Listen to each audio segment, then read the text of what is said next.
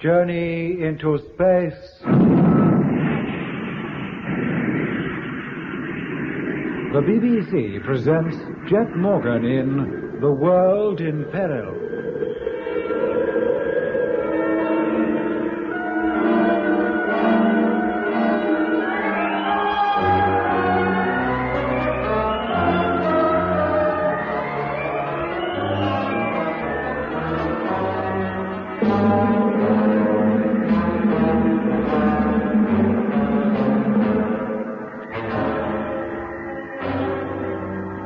Jet Morgan and his crew are aboard a Martian asteroid which was on its way through space to join the Martian invasion fleet.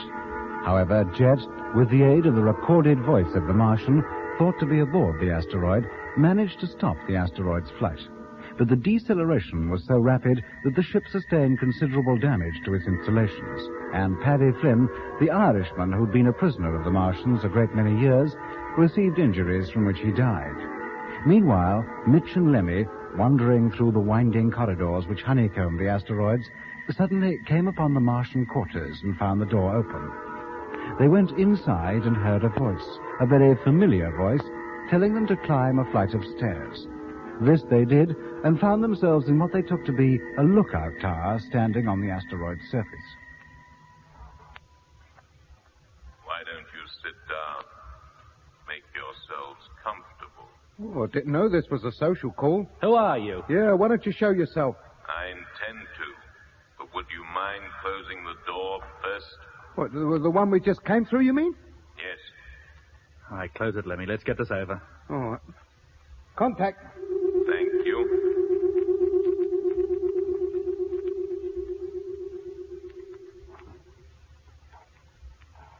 Where's the door he'll be coming through, Mitch? Well, over there, I suppose, is the only other door I can see. Oh, and here he comes. The door's opening. Hello, Mitch. Lenny. Nice to see you again. Blimey. It's, it's the lunar controller. Surprised to see me? We both thought we recognized your voice, but we couldn't see how it could possibly be you. Well, last time we saw you was, was down on the Earth's moon, just before the Discovery took off for Mars. How did you get here? Don't you remember? As you took off, a fleet of Martian spheres landed near the lunar colony. That's right. Well, no, I wrecked the takeoff. We only got away by the skin of our teeth. You were lucky to get away at all. Eh? The spheres were late. They were due to arrive three hours before, You mean you were expecting them? of course. But how'd you know they were coming? Well, you saw them yourself from the observation dome. You were watching the sunrise, remember? It was you and Jet Morgan who drew my attention to them, and very grateful I was for the information, too. But just seeing them didn't mean they were going to land. To me, it did. Eh? You mean you had advance information? Yes, Where from? from Mars, of course, Mars? But how? by the usual method. I knew when those spheres would land on Earth, too, and where the men in them were bound for. You knew when they'd land. Didn't I just say so? Then that one that landed in the Lake District, you knew about that as well. Of course. Its crew had left the ship 24 hours before you arrived on the scene.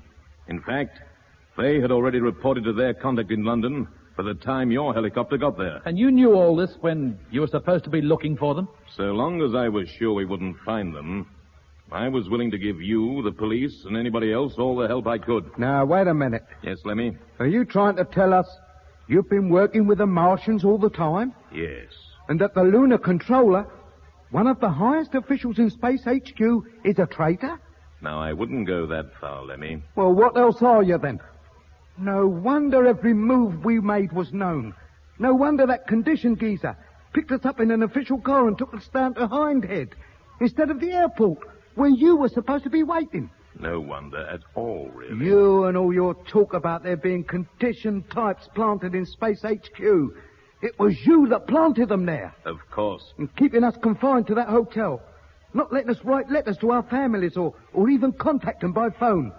For the safety of the public, you said. A necessary move to avert nationwide panic. That was reasonable. And then you have the nerve to allow us to take off for Mars again. Find out all you can about the invasion. Oh, you big. You. You knew about it all the time. I had to get you off the earth. I nearly succeeded with that phony chauffeur, but you were too smart for me. So I had then to let you get at least as far as the moon. Nobody on Earth, in Space HQ, or anywhere else could possibly suspect that I had any other interest at heart than getting the Mars fleet safely on its way. Well, you certainly fooled us. We trusted you to do just that. But it was never intended that you should get away safely. Eh? Just before takeoff, the spheres from the fleet of Martian asteroids were to have arrived, overcome the lunar colony and all the personnel, including you. Then why didn't they? I told you. They were a little late. And before they appeared, your rocket motors had been fired. The Discovery and the two freighters had to take off then. I really should congratulate you on getting away at all, without any further help from Lunar Control. And what happened to them? They were easily overpowered. They were all hypnotized, conditioned, as you call it, transferred to the spheres, later up to the asteroid, and then to Mars. They got there some three months before you did. I believe they're all getting along very nicely now. And what about the two ships that were sent up from Earth to investigate the lunar colony's failure to answer radio signals? A skeleton staff of specially trained personnel were left behind to deal with them. The crews of those ships are on Mars too now. And the ships? They're still back there on the moon, on the launching ground. They were not damaged. And what about the colony now? There is no such thing. Now the Earth is no longer sending ships to the moon. The place has been evacuated. How about the Earth itself? 100,000 conditioned personnel have been landed to date. Eh? They are there, living among normal people, just waiting for the invasion to start. They know exactly what to do when it does. Taking over the Earth will be an easy matter. 90% of the population won't even know what has happened. There'll be no bloodshed, no fighting. Ah, but how could you avoid it? Quite easily, Mr. Mitchell. That still doesn't tell me how. When you were back on Earth, did either of you ever watch television? Of course we did. You can't get away from it. It's in every home. Yes, in every home. In the telecinemas, restrooms, works canteens, schools, hospitals, Look, I restaurants. don't see what this has to do with conquering the Earth. Television is the most important weapon at our disposal. What are you talking about, chum? Surely you haven't forgotten the famous hypnotism incident of six years ago. Professor, um, what was his name? Um, um, Brewer. Yeah, Brewer, that's it. Gave a lecture on hypnotic medicine. Yes, it was relayed throughout the British Commonwealth. What, you mean that Gizu puts people to sleep just by looking at them and talking to them from a televiewer screen? Yes. Am I likely to forget it? You remember that Professor Brewer had incredibly strong powers as a hypnotist. He had only to stare fixedly at the camera for a few minutes and speak in his soft and soothing way to have half his viewers falling asleep. That's right, didn't take more than a couple of seconds in some cases. Professor Brewer had spent some years on Mars. Eh? What? I'm not... Before he was taken to the Red Planet, he was an ordinary medical student. But on Mars, he was conditioned, trained as a hypnotist, and returned to Earth to practice his art and make a name for himself. And he certainly made one, but I wouldn't like to repeat it here. His appearance on TV on a worldwide link up was engineered by us. You mean you fixed it all? Of course. We wanted to carry out a little experiment. It worked beautifully. And if it worked so well with a trained Earthman, you don't need me to tell you how it'll work when a Martian, to whom hypnotism is commonplace, carries out a similar telecast. Oh, blimey. How far do you think he'll get? The moment the first reports of the effect of Brewer's talk reached the television authorities, he was cut off. Yeah, and in any case, the cameraman went to sleep. And for the last couple of minutes, the only view people got of Professor Brewer was his knees. The cameraman won't go to sleep next time. People already conditioned will be unaffected and will carry on as they normally would. You mean you've got condition types planted in all television organizations? The world over. But every station in the world won't necessarily carry the picture. Oh, yes, they will.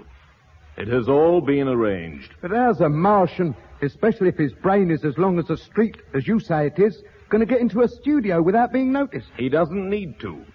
At the time of the transmission, he will be in an asteroid like this one, poised above the Earth. Then, every station in every part of the world will suddenly tell its viewers to stand by for an announcement of worldwide importance. They will be told to bring as many people as possible to the receiver. This, they will be warned, is an international emergency. And can't you just see 'em Sitting there with their tongues hanging out, not wanting to miss a thing. And then it will happen. The regular program will be replaced by the one from the asteroid. It is estimated that everybody watching the screen will be conditioned within two minutes. And then, And then, They will be in a condition whereby they cannot fail to do exactly as they're told. And they will be told to carry on life much as before, to go to work, run their homes, and obey the orders of the local supervisors who by then will have taken over and have things well under control. Blimey. Even Big Brother's Big Brother didn't think of going that far. But surely these people will know something must have happened to them. Not in the least. They'll never realize life was any different. They'll imagine things are quite normal, as they've always been. Slaves of a television screen. They're hardly less than that now. And what about the people who won't be watching? There are bound to be some, I grant you. Well, won't they realize the rest of the populace has suddenly become abnormal? On the contrary, by then, it will be they who are the abnormal ones. It's all a matter of comparison, you know. The majority consider themselves normal, so to be in a minority is to be abnormal.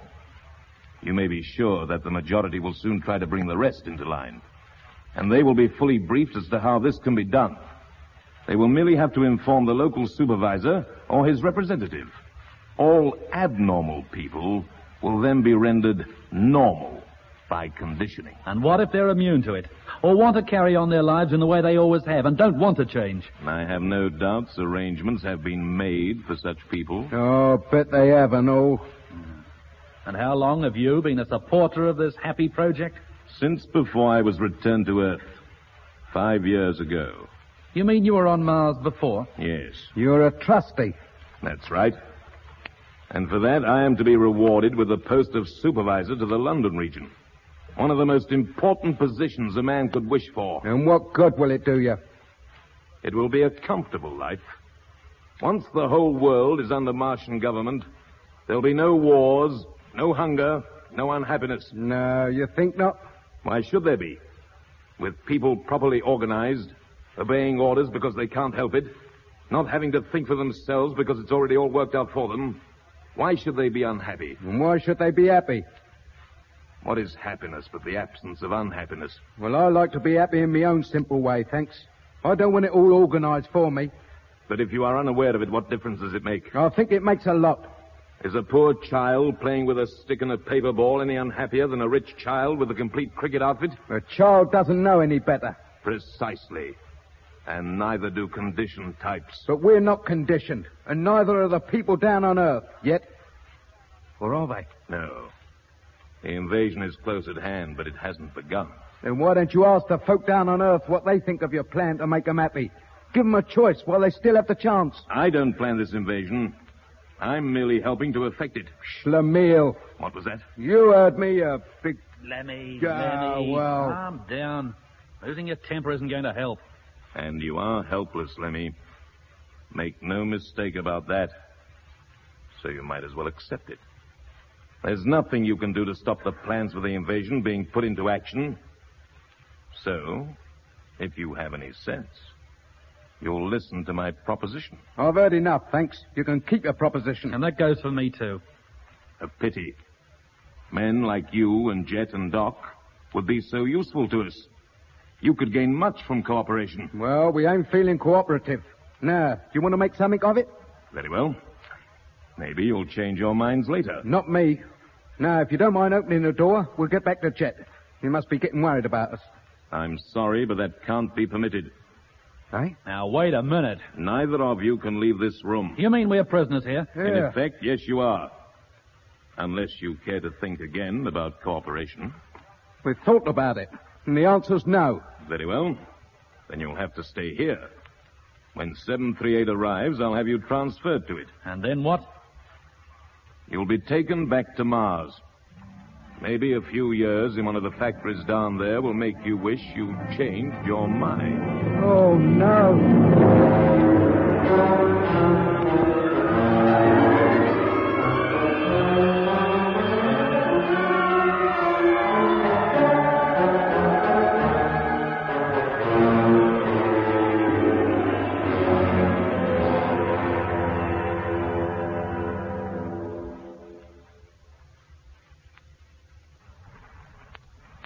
All right, Frank.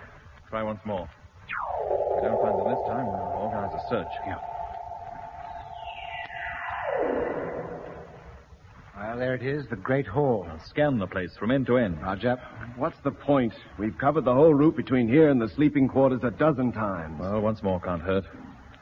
Oh, nothing. You want a close up of the foot of the staircase? Yes, please. Well, Ah, there it is, in darkness, just as before. Well, then they can't be up there. Paddy distinctly told us if anybody used the stairway, the light would automatically come on. But once they reached the room, it'd go out. Only if they closed the door behind them. And Lemmy and Mitch wouldn't have done that. They didn't intend to remain longer than a few moments that it would take to collect the bed and head back here again. What could have happened to them? Well, they could have got lost. Paddy said that from here the way to the sleeping quarters was rather complicated. But he gave them the fullest directions. And if they did miss their way, all they had to do was turn round and come back. They must have been gone for at least two hours now. And if we go and search for them and they return meanwhile? Well, one of us will have to stay here. You'd better, Frank. Uh, you and I'll go, Doc. Very well, if you say so. Try to follow us on that vision phone, will you? Well, I tried to follow Lemmy and Mitch, but it doesn't seem to receive all the places it did before. Well, do your best just the same. Of course, but find them soon. I, I'd hate you and Doc to get lost as well. If Paddy was right, it shouldn't be possible to get lost. He controlled only part of the ship, and he said it was almost impossible to pass from one section to another without the Martian's permission. Well, let's hope he's right. Uh, come along then, Doc. Look, hadn't we better try the other door? Why? Nothing happened the last time we tried it. Well, it's the quicker way, and it might be working. Mm, Very well. No, still out of action. We'll have to go the other way. Come on.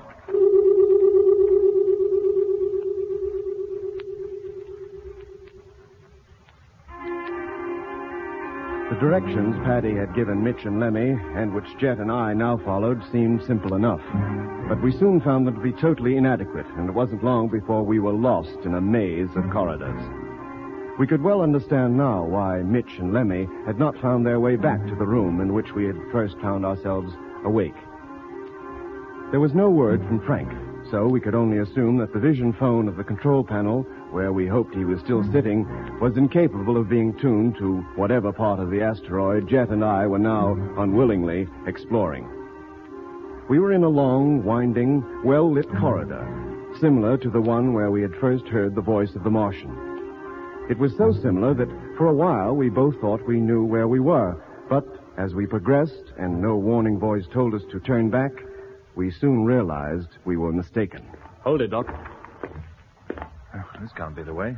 There should be a set of those spiral steps leading out of here. Should have been on the right, about 50 yards after coming down that slope. That's if Paddy's instructions were correct. Well, I doubt if they are. Yeah, so do I. Uh, maybe we'd better go back to that big junction. Where the four corridors meet? Yeah. Well, Paddy said it would be three. Well, that was the only junction we've seen up to now, and it was four, all identical in appearance. Well, let's go back there. We'll take another way this time. Come on.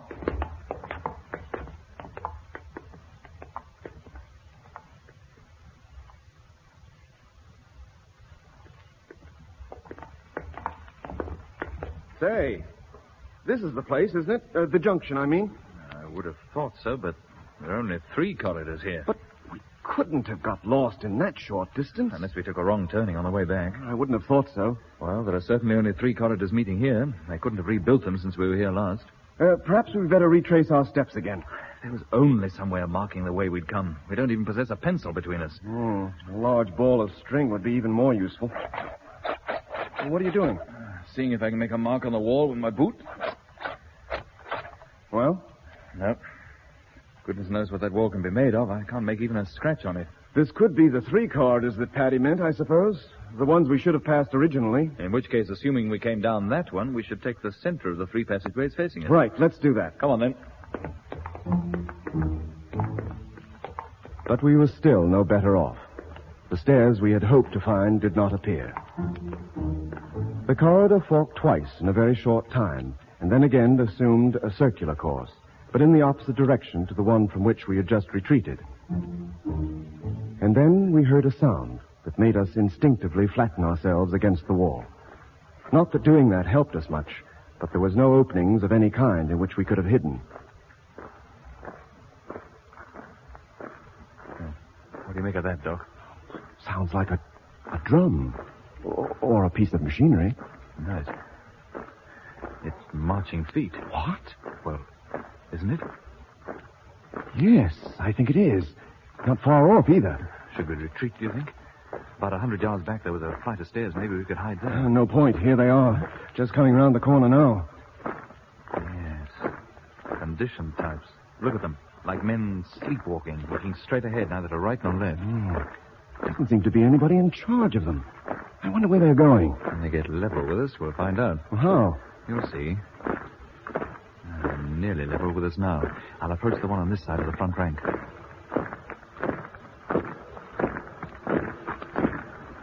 Stop. There. See what I mean, Doc? What are your orders? Where are you going? To Sphere Bay number five. What for? It must be made ready to receive the sphere from asteroid 738. That's the one that's on its way here. When is 738 due to arrive? I do not know. Well, who'll be in that sphere when it does get here? I do not know. Well, who told you to get the bay ready? Orders were received and orders must be obeyed without question at all times. I've heard that before somewhere. But don't you know who gave you the orders? Oh, orders must be obeyed without Yes, que- yes, yes, we know all about Hey, that. hey, hey, Jet, just a minute. Yeah? That bay Mitch saw on the vision phone, the one with the huge sphere in it. Well, Well, according to him, it was built into a crater up on the asteroid's surface. so? And if those men are going to the bay, they'll have to go outside where there's no atmosphere. But all they're wearing are their, their crew suits. They, they couldn't go outside in those. Yes, then they must collect some kind of spacesuit first. Well, what if they do? Oh, Don't you see? Look, we've been without helmets ever since we came aboard this ship. Why were they taken from us? To prevent our going outside. What other reason could there be? But why try to prevent it? We couldn't do any harm just walking around on the surface. No. There can only be one reason. They wanted to be sure we wouldn't wander into one of the sphere bays, because if we did, we might well board one of those spheres and make off with it. They're easy enough to control, as Lemmy and I found out when we escaped from that flying doctor. And if these men are going outside, they'll need suits, of course. Of course. Come on, let's follow them. We may find where the suits are stored and find our helmets among them. All right, Doc, we're falling behind. Now, you, What are your orders? you will proceed to Bay 5 and carry out the orders already given to you. Orders received and understood. All right, Doc. Come on. Let's see what a little conducted tour brings forth. Jed and I walked alongside the group of men.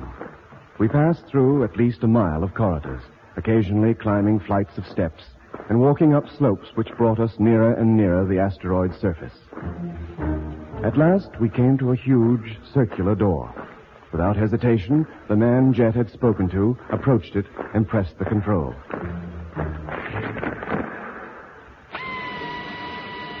Immediately there came the now familiar rasping sound of the warning for all doors in our section of the asteroid to be closed. A few moments later, the door opened to reveal a great hall, similar to the one we had passed through when we first left the room in which we had been confined.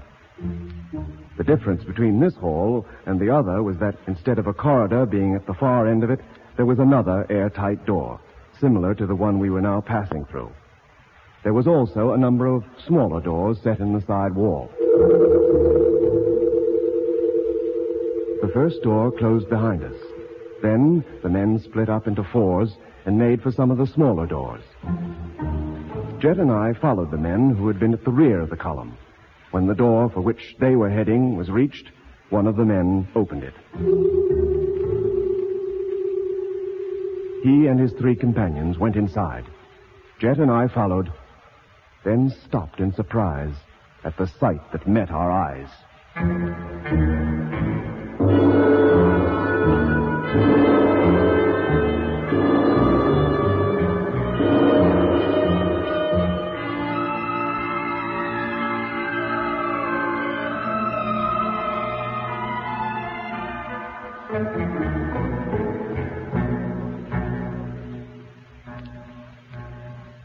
Come on, Doc. Let's get inside before that door closes and locks us out. This must be a storeroom for spacesuits. Do you think our helmets are up here? Well, if that hope we have of finding them if they are, it'll take us hours to explore this place. Say, wait a minute. Those condition fellas, they're taking four of those suits to pieces Yes, they're going to put them on. We'll do the same. and go outside. Well, why not? Nobody should recognize us in these get-ups, and we may learn quite a lot that'll help us to get away. Oh, I'd rather find out how to locate Mitch and Lemmy, but okay, what you say goes, Jet. I'm with you. And let's hurry up, or those fellows will be out of here before we're even dressed. Now, keep a close watch on them. Put every piece on in the same order as they do. You bet. Well, so far so good. Yeah, they're putting their helmets on now. Okay, watch how they do it. We'll put ours on, too. Right, here goes. This suit feels so stiff. It's like being enclosed in a suit of armor. Hello, can you hear me? Yes, quite clearly. These suits must carry radio. But where? And where does the oxygen supply come from? And what do we do if it runs out? Well, it must last as long as it'll take those fellas to do whatever they have to do outside. And they're going. Uh, fall in behind and stay close to them. Right.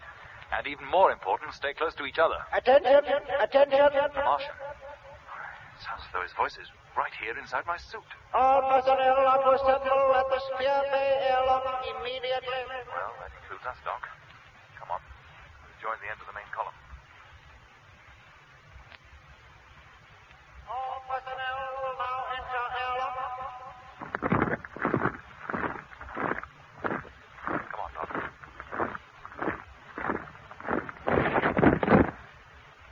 Well, there's no turning back now. The inner door is closing.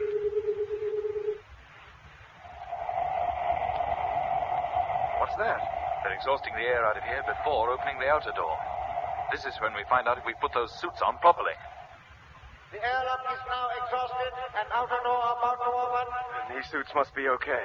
Thank goodness for that.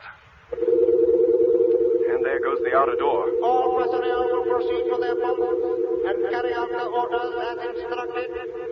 On completion of tasks, you will return to the airlock. That is all. Here we go, Doc. Come on. It is a crater with dozens of spheres parked on its floor. Yes, and room for dozens more. Look, there's the big one that Mitch told us about. Uh, could be. Stick close to the working party, Doc. We should get a good chance to look this place over. Stick close to them, you say? They're splitting up and going in different directions. Oh. Well, What do we do? Follow just one of them? No point in that. We'll go our own way. Huh? Now, not too far. Just up to that big ship. I want to get a really close look at it. Well, it doesn't seem to be any different from the smaller spheres. Not from the outside, anyway. Do you think it's operated in the same way? Probably. In that case, we should be able to get inside merely by pressing this control. We certainly can. A- Anybody watching us? Not that I can see. Very well, let's get inside, right? The construction of this sphere seems to be exactly the same as the smaller one, And the control panels are identical, too. which means it needs only a few men to operate it. Yeah, but how about navigating the thing? How about food and water? And, always assuming we get this ship off the ground, where do we head for? For Mars and the Discovery. At least we can contact Earth from there. If control is still listening, they may have given us up as lost. Well, we've seen all we need to down here. Let's get up to the next deck, see what's up there. Um, open the door into the central pillar. Right. The stairs leading up should be behind it. Contact.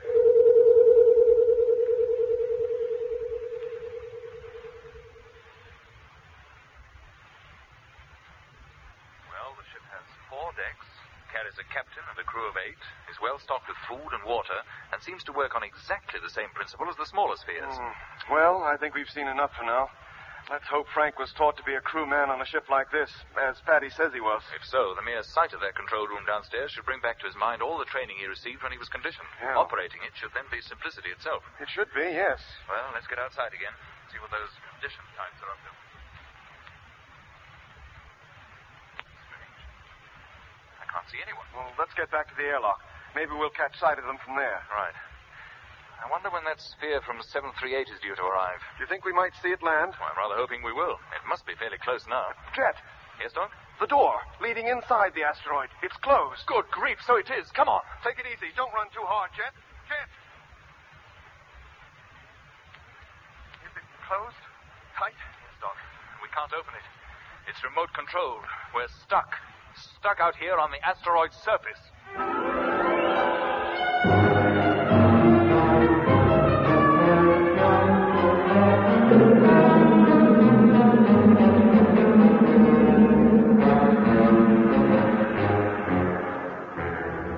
That was episode 14 of Journey into Space. Taking part in this recording were Andrew Foles as Jet Morgan, Alfie Bass as Lemmy, Guy Kingsley Pointer as Doc, and Don Sharp as Mitch. Others taking part were David Jacobs and Alan Tilton. The orchestra was conducted by Van Phillips, who also composed the music.